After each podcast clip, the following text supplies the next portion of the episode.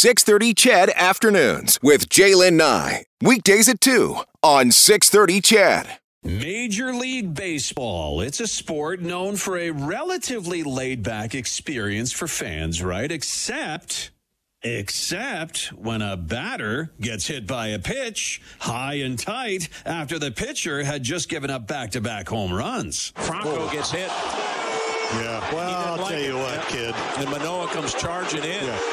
Orioles bench coming out. Brandon Hyde trying to hold his guys back.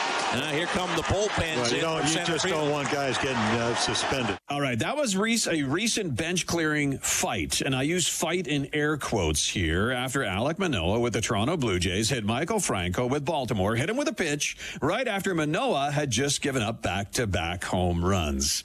Interesting scenario indeed. Dr. Andre Costopoulos joining us on the drive with a look at what is really going on, socially speaking, during a baseball fight. Dr. Costopoulos is vice provost and dean of students at the University of Alberta, and he researches the evolution of social complexity. Dr. Costopoulos, thank you for being here. Hi, glad to be here. And So what's really going on? I just played a clip of a baseball fight, you know, between a game between the Jays and the Baltimore Orioles. From a social complexity perspective during a baseball fight, what's going on? So, outside my science interests, I have to say the first thing that I always say when I discuss this, what's going on there is something ugly and that, you know, we should avoid. Yeah. So I don't condone or encourage fighting in sports. Kids focus on getting better at your sport, not on fighting. Having said that, um, what's happening is, is a really interesting ritual. Uh, you know, baseball fights, that, that there are there are a number of different forms of it, and we all know what they are, and they're all very strange. Like for example, the bench clearing brawl, we we know that. There's also the manager and umpire confrontation. Yeah. Right. Let's focus on that one for a second, because th- that's probably the strangest one.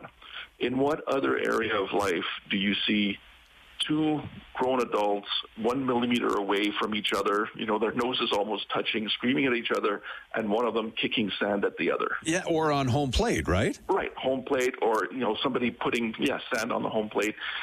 This is all stuff that uh, that we know we know what to expect, and yet we have to ask ourselves, how did that stuff happen? Right? How did it?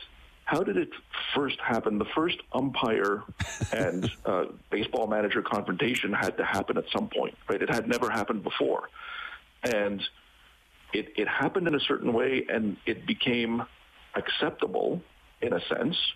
And once it became acceptable, it even at some point became expected. And that's fascinating to me, right? How does how do our social practices, how does culture change over time? At some point you have a practice that doesn't exist and it starts existing and then it starts spreading and everybody does it. So you know what to expect. You know what to expect, for example, with uh, the the uh, mound charging in baseball, which Yeah. is another really strange thing, right? How, who who first charged the mound, and how did anybody else think that was a good idea? That's, a- that's an interesting question.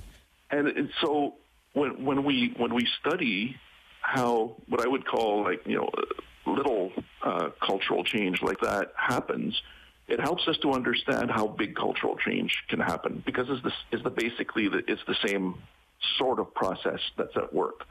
Um, so it, it, I've always been interested in when, when I see something that to an outside observer, you know, if you've never seen a, a baseball game and you see a manager umpire confrontation, you're going to think this is a very weird thing. But because you've grown up with baseball, you know what to expect and you find it normal. So that, that's always been really, really interesting to me. How how does something happen first, and how does it become acceptable? How does it spread through a social network, and how does it become expected? Yeah, and, and how and how will it change too, right? Yeah, how it will changes it morph? over time. Yeah, exactly. Interesting conversation. Thank you, Dr. Costopoulos, for coming for stopping by this afternoon. Always My an pleasure. interest, a fascinating question. I've often wondered, you know, what the heck is going on socially speaking when baseball players do what they do when they clear the benches? Because nothing really happens, right? It really doesn't. Thank you for No, your time today. I appreciate it. Okay, thanks. Thank you, Dr. Costopoulos. Fascinating question, right? It is a ritual. It is. You know what to expect when it's high and tight on a batter. You know there's going to be words. Chances are pretty good the catcher's getting involved. Then the pitcher's going to have words. Then players come off the benches. Then they come out of the dugouts. And nothing really happens except for two players being held back by their teammates.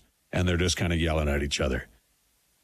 Socially speaking, it's strange. Aliens watching us would think we're bizarro, but it happens. And I guess it will change eventually as well. You're listening to the Corus Radio Network. My name is Ted Henley.